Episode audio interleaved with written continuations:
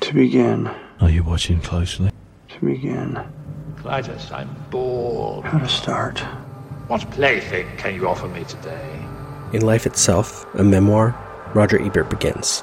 I was born inside the movie of my life. I was born a poor black child. The visuals were before me, I was born in it, the audio surrounded me, molded by it. the plot unfolded inevitably, but not necessarily. I don't remember how I got into the movie, but it continues to entertain me. We all are born with a certain package. We are who we are. Where we were born, who we were born as, how we were raised. We're kind of stuck inside that person. And the purpose of civilization and growth is to be able to reach out and empathize a little bit with other people. And for me, the movies are like a machine that generates empathy. It lets you understand a little bit more about different hopes, aspirations, dreams, and fears. It helps us to identify with the people who are sharing this journey with us. Welcome to the first syllable.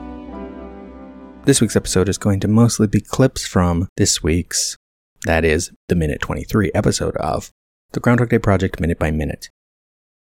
Though this show won't normally have guests, probably, these clips include the guest for that show, Austin Pryor, host of Malkovich Malkovich Minute Minute. We got into a discussion, in pieces, about my screenplay idea. But before we get to that clip, how about a note from the notes file? If he dies, yeah, it resets. But not until midnight. And that means being dead for however long, and when you've got nothing to think about but being dead, time feels really slow. Really, really slow. And it hurts. And you don't feel right when you come back.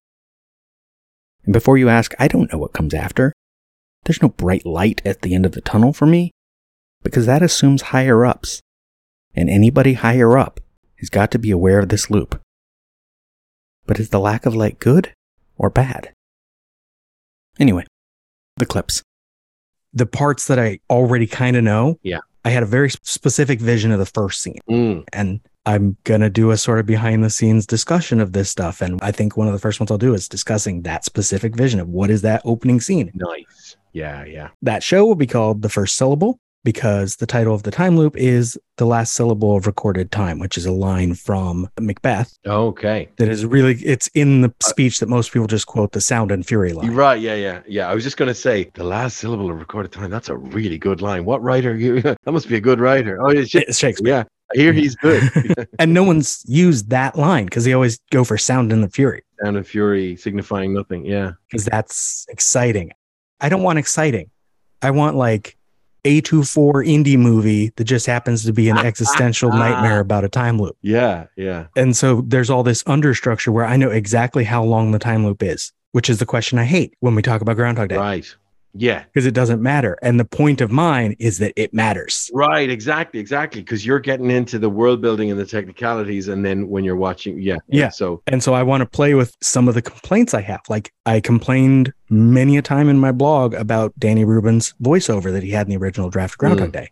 I'm going to do voiceover. yeah, yeah. it's flaccid, sloppy writing. And God help you if you use voiceover in your work, my friends. God help you. It's flaccid, sloppy writing. Any idiot can write voiceover narration to explain the thoughts of a character. because I don't want to start at the beginning of the loop. Yeah. The end of the loop is the point of my story Yeah. because it's this existential thing where he doesn't know what's going to happen when the countdown finishes. Yeah. Yeah. The loop keeps getting shorter. With this, basically, the notion is that for voiceover is because since he's in the middle loop, he already knows everyone. Yeah. And so when he's involved, he'll tell us who they are. He'll tell us why he doesn't want to talk to them. Yeah. He's not going to punch people like Phil does. Yeah. Yeah. He's more civil because this is set in the present. Mm. he has access to the internet so he's going to reference other time loop things like groundhog day because he's like course. i look i watched him Yeah. Yeah. i needed ideas Yeah. and so it's going to get very complicated with him referencing things that the audience might not get people obsessive about time loop things or groundhog day might not get i might put a joke in there that i'm the only one who gets it Yeah. because i want him to have things that he knows and doesn't even consider that you don't understand Of course. Yeah, yeah. Because you would have a lot of in jokes He's been with you, stuck. with just yourself if you spend that Right. much time with yourself and that other people are much more kind of they're not going to remember Yeah. his jokes so he's his audience And then I'm like, he has to be able to track his time loops, but I want it to be slightly obscure where we don't get it at first. Yeah, yeah. Whatever methods he's using. Yeah. And I know what that system is, and I might do an episode about that on the first syllable. I'm like, I want to steal things from every time. I have to watch all the time loop movies again, and I've watched a lot of them. Any excuse. This time I'm going to take specific note of things I can steal. And like I was watching, we'll go into time loop of the week here. Great. Most of life is just junk, right? It's, it's filler. And then there's these moments when all the randomness turns into something perfect. It's like life's dropping all the bullshit just for a second to show us how amazing it could be all the time if it wanted to. I don't know. I think maybe we're supposed to become like better people. Though I honestly don't even know how that could be possible. Ever think about it? We must miss so many of them. All those tiny perfect things are just poof, gone, lost forever. But not today. That is a disturbingly inspirational idea, Mark. It's a perfect day. I couldn't have planned a day like this. Well, you can. It just takes an awful lot of work.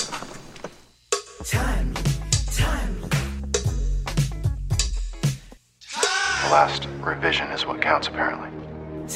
What if we found them all? All the perfect things in this one town, in this one day.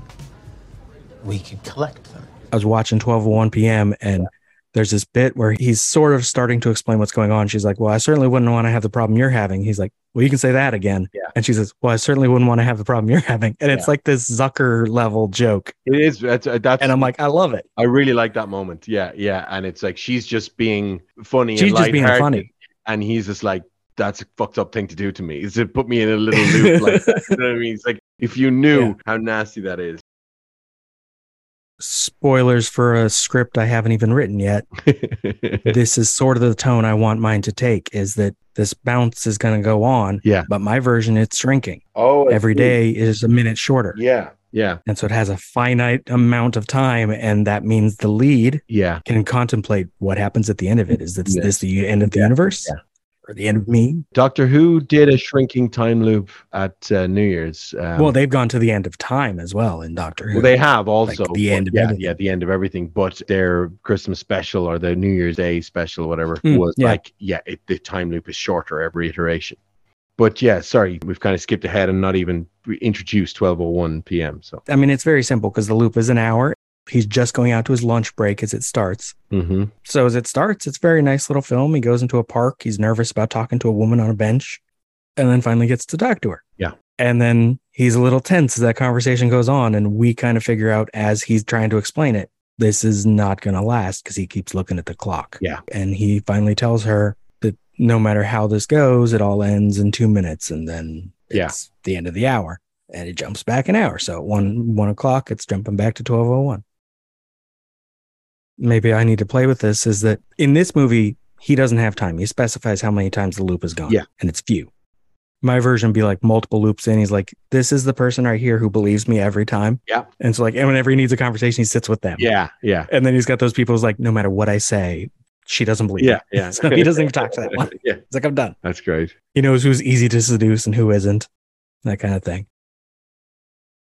My twist is that his attempt to seduce the woman who's actually main character fails. Right. And I have a specific reason why. I've already got an idea of how that scene goes. Okay. But then she's going to remain a main character because for some reason she's the person who believes him. Right, right. Every Or- time. Yeah, yeah. So it has to be platonic.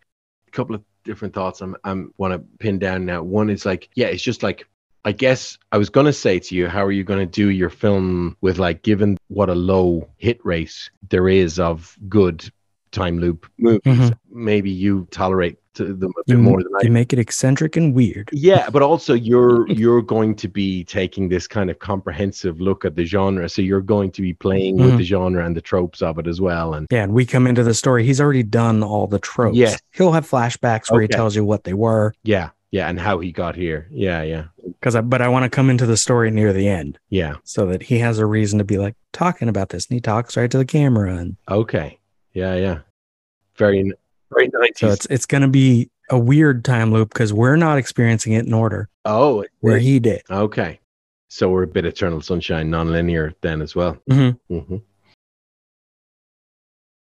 The other thought I had was like maybe a good way to make a version of this would be a gender swap. Yeah. Because I think there's just a lot of, we are now much more aware as a society of how shitty it is for women to have men hitting on them in all these different scenarios and all these different situations when they just want to go about their day and, and, and how widespread it is and just like men slowly realizing, he said what?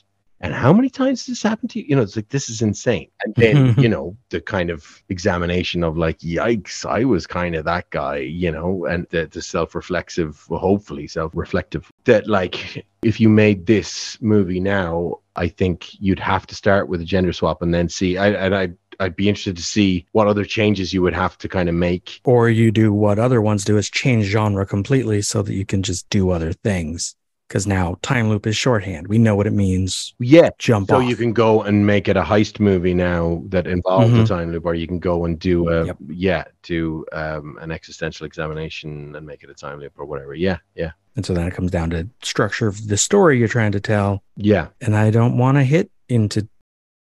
No, I want to hit as many of the tropes as I can. Yeah. but hit them like in a, a at an oblique angle, like lampshading, commenting. Yeah, these are problems. Yeah, but they are part of the story.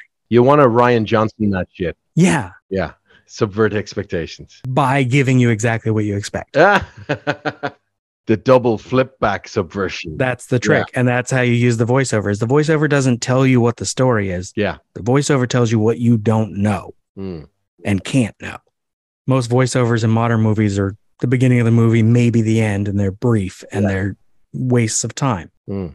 Mm. Because we don't need them. If we can't figure out who your main character is and what's going on in your world in context, you didn't do your job well enough. Yes. Or you need to make voiceover part of the story. Okay, so that's what you're gonna do. Yeah. Okay. is his ability to talk to us is the same as his ability to like talk to himself is like keep track of the things he knows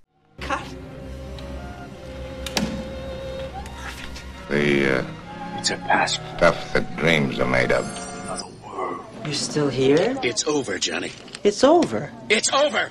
Nothing is over. Go home. Nothing. You just don't turn it off. Go.